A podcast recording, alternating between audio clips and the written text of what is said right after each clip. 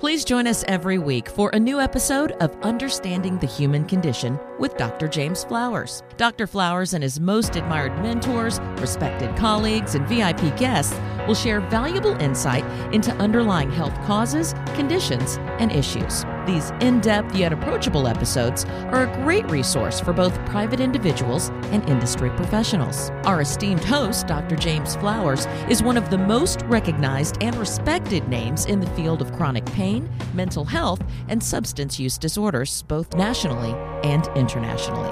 Doctor Flowers is the founder of J. Flowers Health Institute, located in Houston, Texas. For more information about J. Flowers Health Institute and its concierge services, go to j flowers health dot com or dial seven one three, seven eight three, six six five five.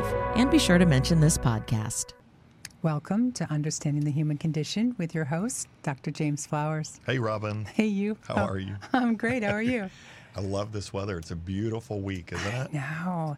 I know. And for those who don't know, we're taping this on Election Day. Oh, boy. Yes. Oh, my gosh. So this is good. It's taking our mind off of it, right? Absolutely. It sure is. Yeah. Yeah. Yeah. Today on the front page of the Houston Chronicle was a, the lead story was how to stay focused today and how to right? how to keep your stress low and breathe and visualize uh-huh. and get through this day. I know. I know. All the tension. I, I was but saying I'm earlier. super excited about our yeah, guest. I know. Brianna. Yep. Welcome. Hello.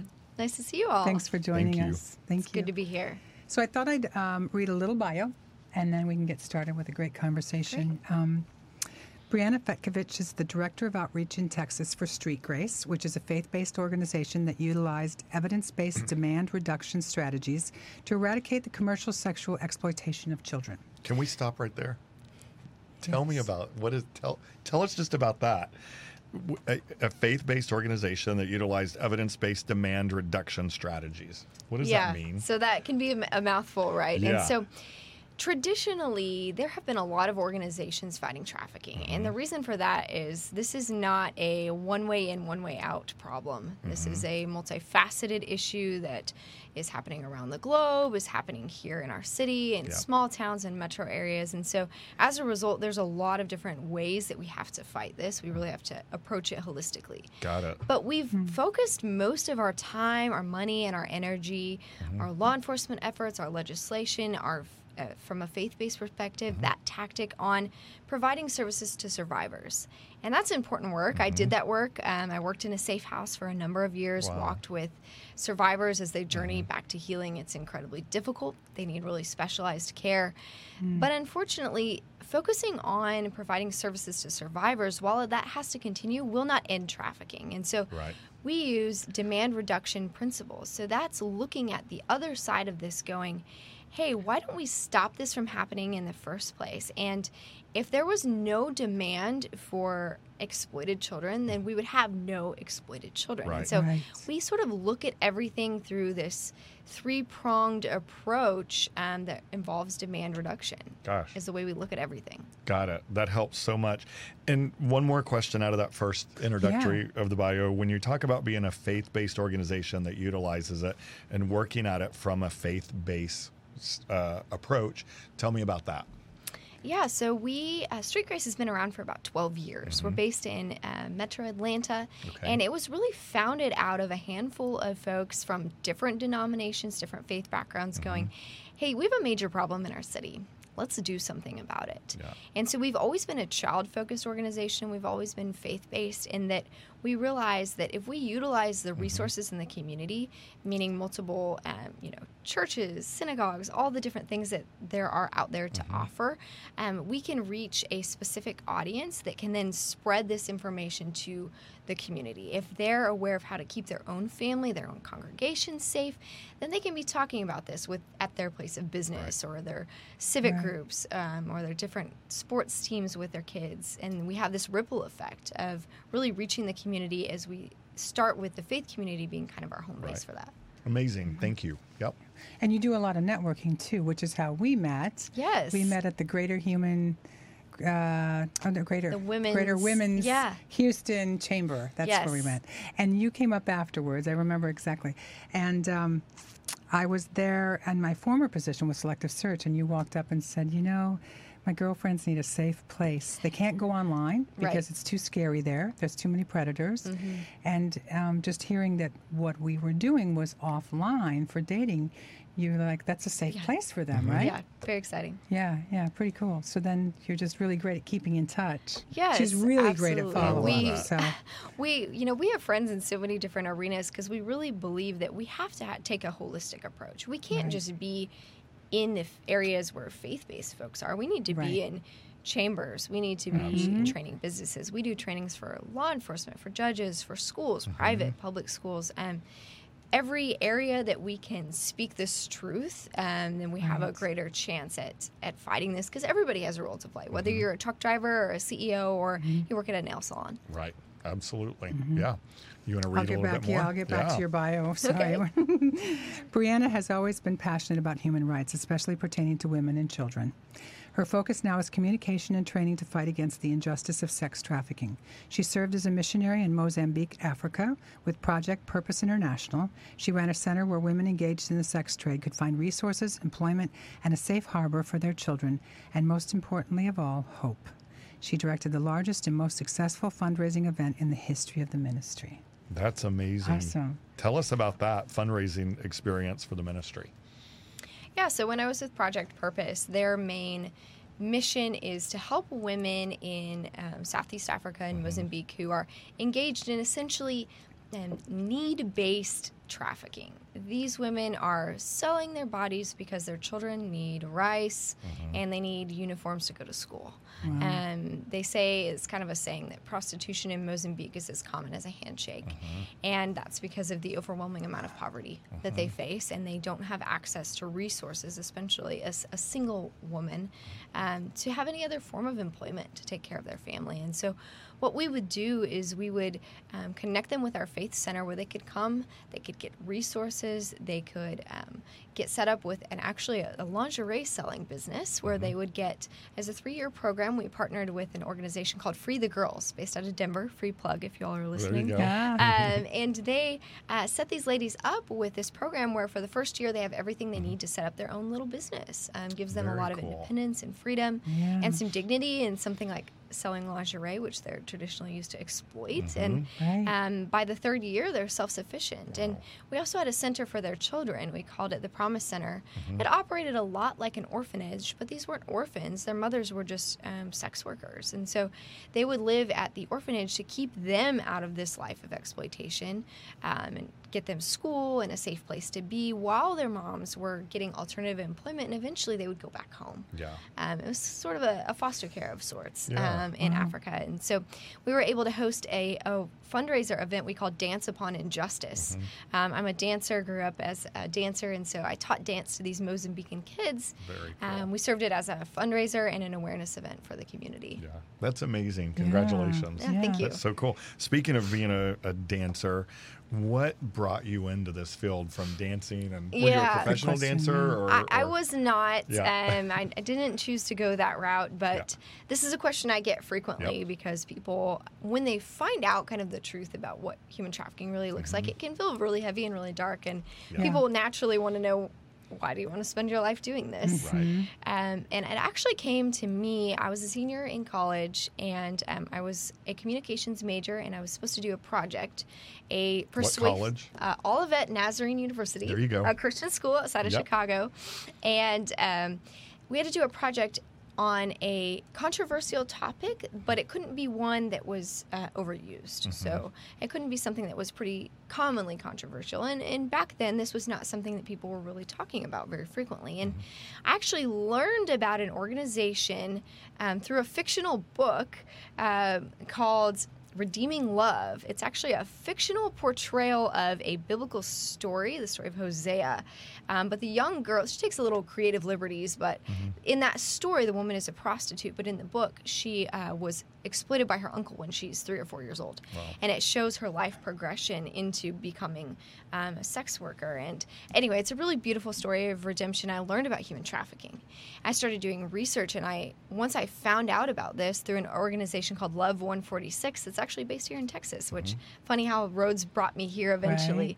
Yeah. Um, and I found out that there were little girls in India and Cambodia and Thailand who um, had numbers on their chests and were being sold into brothels when they were four or five mm-hmm. years old, and t- only two percent of them were ever rescued. I It was one of those things that once I found out about that, I had to do something mm-hmm. about it. And um, I've been doing something about it of sorts ever since. Wow. How long has that been? Um, that was two thousand eight when I learned about human trafficking. So wow. I was a little bit discouraged early on because I, you know, feverishly wrote emails to all of these anti-trafficking organizations, and they all said, hey, I'd love to have you um, as a volunteer. Yeah. Because that shows just how much the landscape has changed. In mm-hmm. two thousand eight, two thousand nine, these small organizations raising awareness couldn't afford to pay anybody. Right. I couldn't do this as a job. Mm-hmm. Um, right. And so yep. that's how I ended up becoming a missionary and then coming here to Houston to work in a safe house and, and now with yeah. Street Grace. Wow. You know, it, it's. I was preparing for this and just reading, and I realized in my own mind, being a mental health practitioner, that it's a subject that I just don't know a lot about. And and I felt kind of guilty reading it. And I was like, I should educate myself more on this, and I need to know more about this. And then I started thinking about, uh, I was in the airport in Miami, and changing planes, and I had to walk from one end of the airport to the other, and I stopped at two different restrooms. And in every restroom in Miami, I noticed the signs on the urinal um, that said, if you're a victim of human sex trafficking, mm-hmm. please call this number right now. And then I walked and walked and walked and went to another restroom, and it was the same. And then, and it, I remember it just, I was like, what? Why would they have that in the in this restroom? And a couple of years later, I was at a restaurant, a Chinese restaurant here in Houston. Mm-hmm. And went to the restroom, and it was the same exact sign uh, on forty-five South going towards Galveston at this Chinese restaurant. And it struck me again, and I was like, gosh, I, I need to know more about this. But I know you talked about Cambodia and other countries, and, and you did work over there. And what are the numbers like in Cambodia and there versus here? And is this a major thoroughfare? Sure. So we have, um, you know, some global estimations on trafficking, and depending on what source you go to, you're going to find different numbers in the millions yeah. and the billions. And it's really difficult to come up with a number. Mm-hmm. And that's because human trafficking is the second largest, fastest growing illegal crime on the planet. Mm-hmm. So sad. It's really difficult to get Gosh. accurate data yeah. on illegal industries. Mm-hmm. And only two percent of victims are ever rescued. And you know, it's exciting to see things like that in our bathrooms, but you know what the trouble is, is most victims of human trafficking that I've worked with in all of this time I've been in this space, when they were being exploited, they'd never heard the word human trafficking. Right. They didn't know they were a victim of human trafficking. Really? They don't necessarily know that what is happening to them is happening to hundreds of thousands of other women and men and children across the nation and across the globe. They just know that their situation is is bad, and they don't know how to get out of it. Right. Um, they don't know there's organizations devoted to helping them and hundreds of thousands of dollars for their recovery. Um, I didn't encounter a single woman that came through our safe house that was like, I knew I was being trafficked, right? They didn't even have that language. And I knew someone was looking for until, me. Or, yeah. Until months into mm-hmm. us uncovering, and that's because of the complex emotional manipulation and ties that these traffickers mm-hmm. create with their victims, much like you would see in, you know, most of us are fairly familiar with, you know, domestic violence situations yeah. and, and the, right. the battered woman syndrome, right? Mm-hmm. She loves her husband or her significant other and believes that he loves her, um, and she starts to believe that she's the problem. Mm-hmm. Um, and it's like that, only exponentially worse when you're talking about a trafficking victim, especially if that manipulation started when they were a child. Right. Mm. When they're five years old, yeah, you said. Certainly. And so, you know, for here in our city, um, in our state, we do have some numbers that we can look on. The University of Texas put out a study recently that says there are roughly three hundred fourteen thousand victims of human trafficking in Texas alone, and almost eighty thousand of those are children. Wow.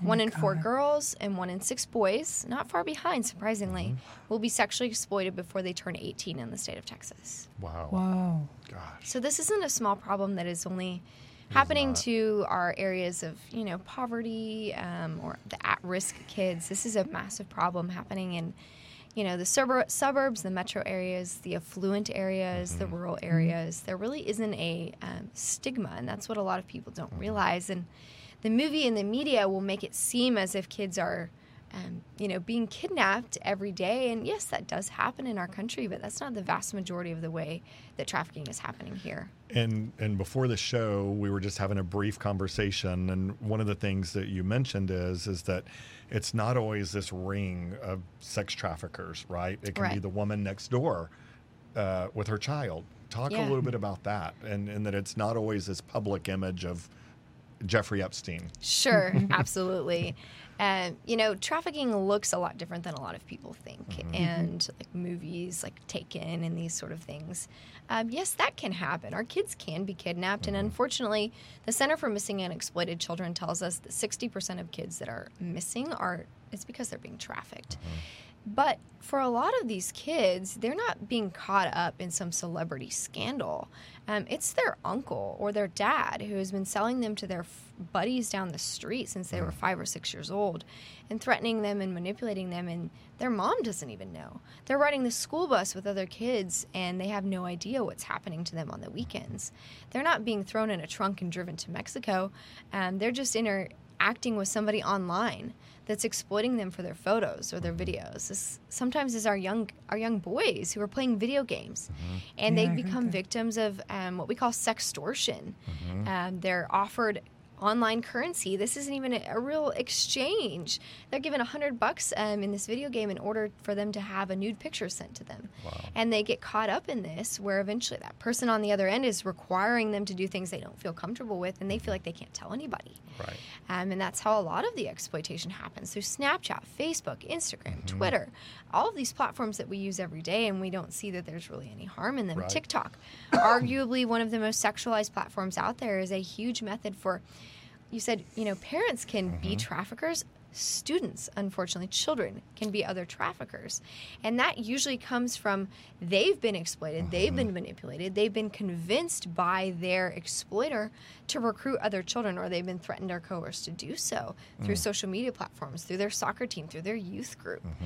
Um, so it looks a lot yeah. different than what we often see covered in the news. Um, it can look just like you said, the person down the street. Yep. Um, sexual predators don't have a profile, and children don't have a profile. Right. All different ages, ethnicities, socioeconomic groups. Mm-hmm. Um, yes, children that come from um, at-risk situations are more more vulnerable. Mm-hmm. Um, kids that come through the Child Protective Services, they're sixty percent more likely to be trafficked. Sure. Mm-hmm. But then we have kids, you know, who would we would just call our uh, average American, you know, kids who mm-hmm. are um, victims of this as well. Yeah.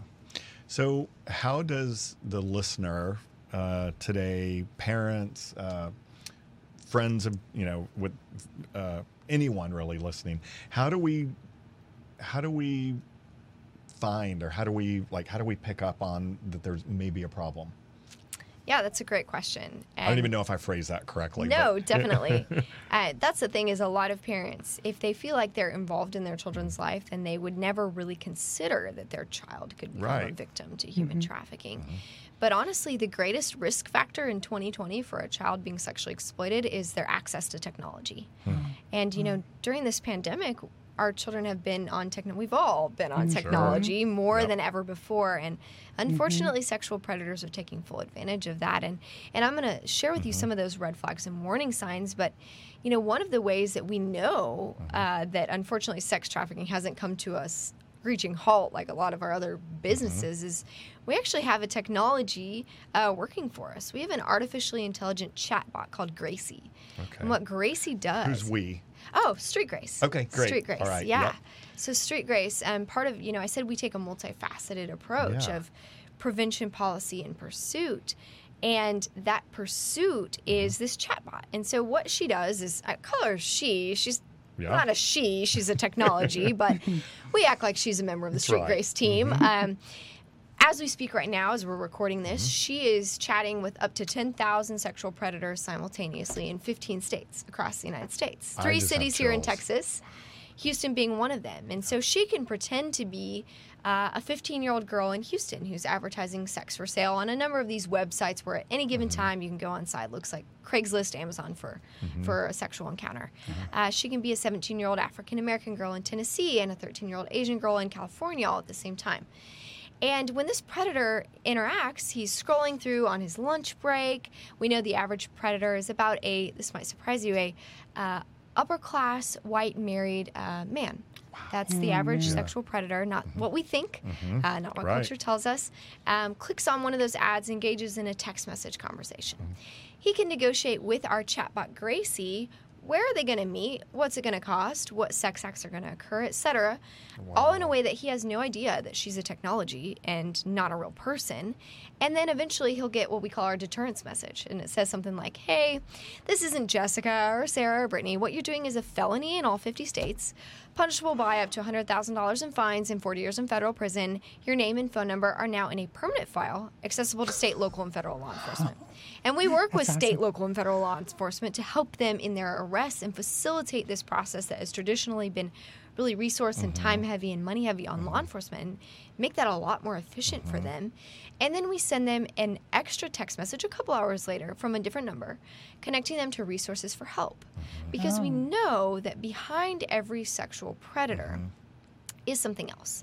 People don't just wake up one day with um, the desire to meet up with a eight-year-old for a sexual encounter. Right. It's a mm-hmm. progression, and it's uh, from sex buyers we've worked with, almost always one of these two things, or both. Uh, sexual abuse in their past that they have not dealt with, mm-hmm. or a progressive addiction to pornography um, that has progressed, and mm-hmm. now um, they're wanting to you know, meet up with younger wow. um, folks. And so we send them a link to a private website mm-hmm. where they can get resources in their community. Uh, for counselors, for addiction-certified, trauma-informed recovery groups, psychologists, resources, everything they would need to get to the root of that problem. Mm-hmm. Mm-hmm. And we can actually monitor how many of them are clicking through these resources for help. Is We've seen a right? huge uptick during COVID. Um, mm-hmm. We're up fifteen percent. Up to thirty percent of these buyers mm-hmm. are clicking through these resources to get help. Mm-hmm. And Gracie's been a part of over two hundred thousand text exchanges so far.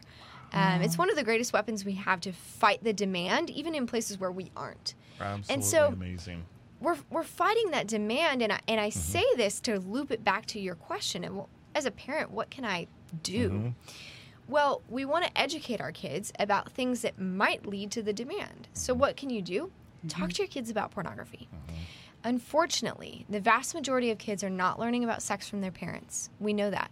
Mm-hmm. Um, in this day and age, they're learning about sex from their friends, but overwhelmingly, they're learning about sex from pornography. Mm-hmm. And why is that troublesome? Well, the messaging of today's online pornography is eighty percent of it features violence. Mm-hmm. And uh, a, a bonus point out there, violence toward women of color. Mm-hmm.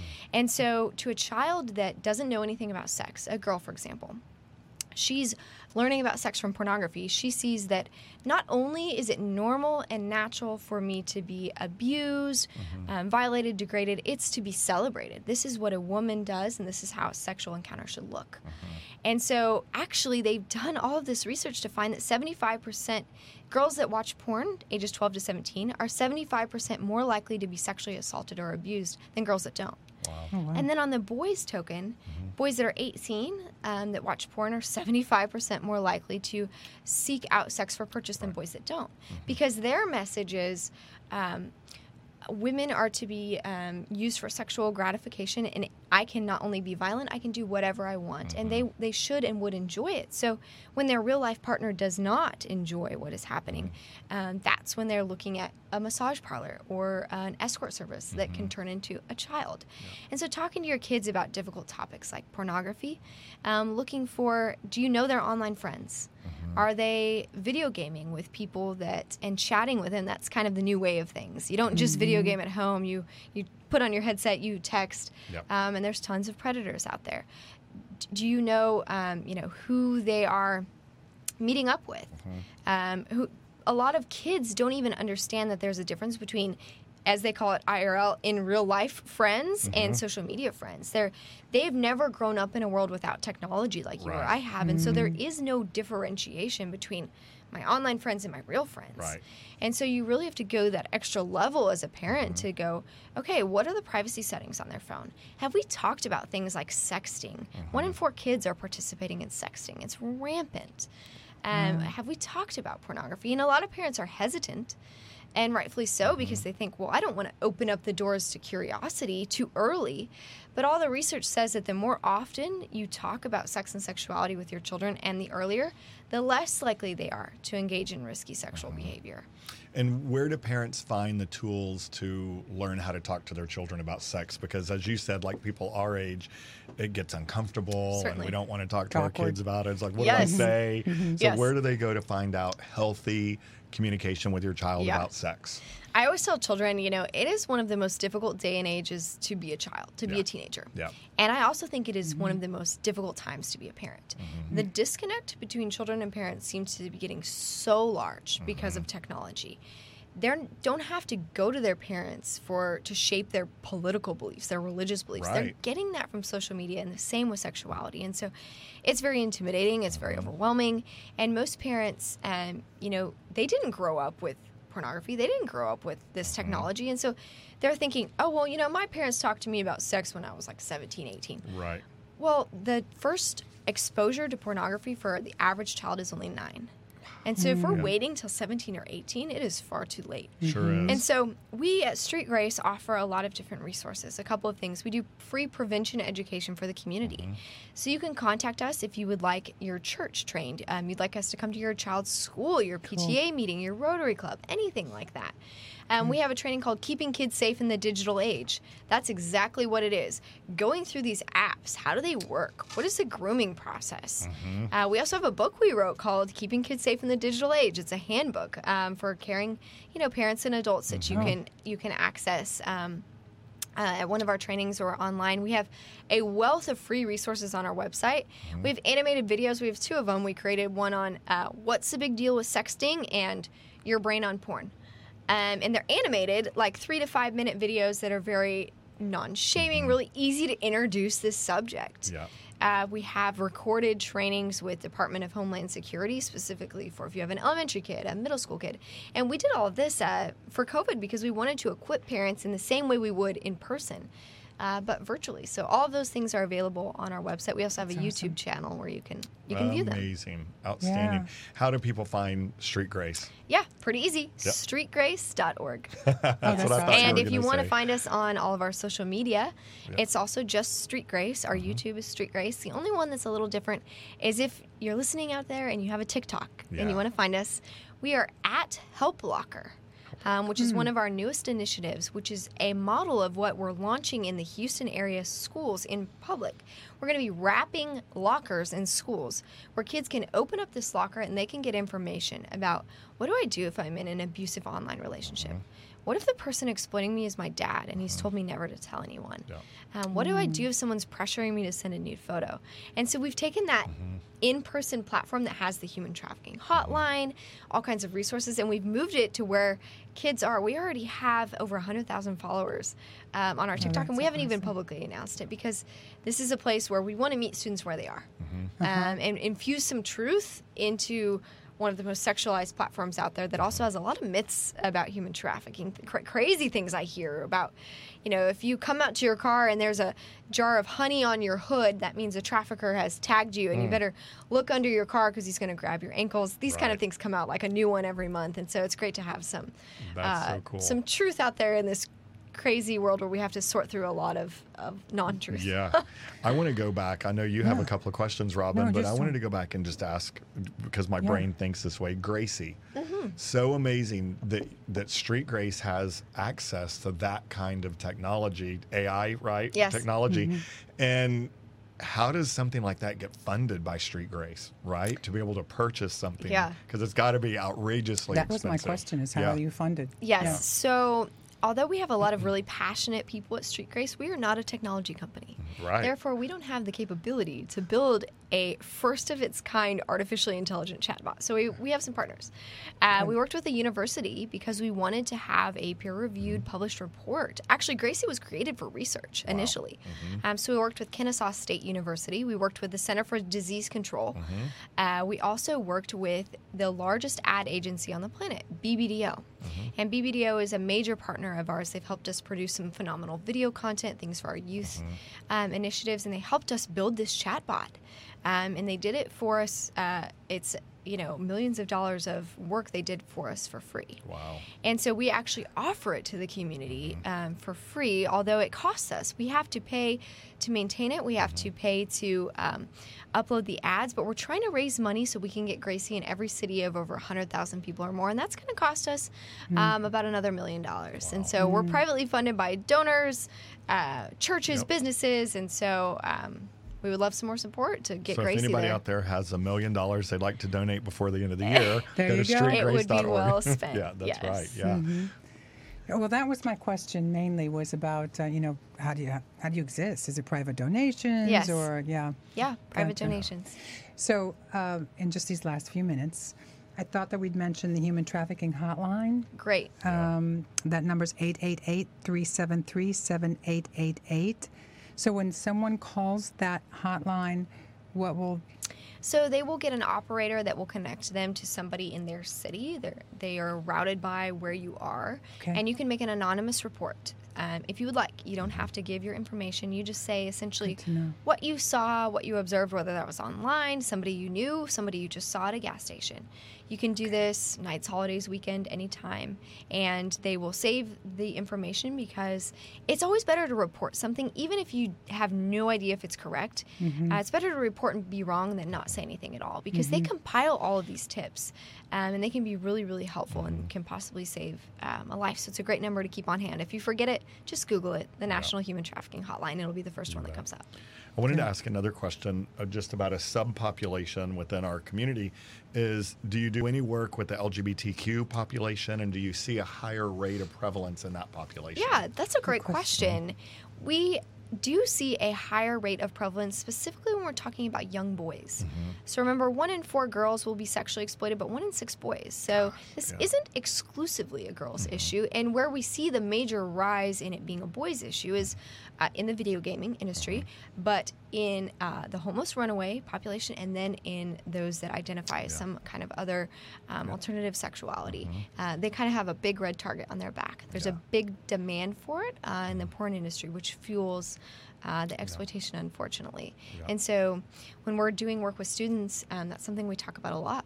Yeah, absolutely. Yeah. I hate that we ran out of time. I we'll do too. To I could back. sit here for another two hours I and could just too. keep going. I could too. Um, it's such a topic, I think, that's so necessary. And, and one more time, if you will, just tell us how to reach either you or Street Grace, and, and let everybody know uh, the website, the anything you want to let them know. Yeah, absolutely. Yeah. So our website is street grace dot org. Yeah. You can find free resources there, information about our training, which are all free, um, how you'd like to book a speaker. We have some policy yeah. initiatives coming up. We didn't even talk about that. If you're, that interests you, how you can get involved in mm-hmm. changing legislation. Um, you can learn more about Gracie. My email, I'm going to give it to all of you. There Brianna, you B R E A N N A, at street grace dot org. I would love to chat with you, answer any questions. And you can find us on Facebook, Instagram, Twitter, and YouTube at Street Grace, and as well as on TikTok at Help Locker.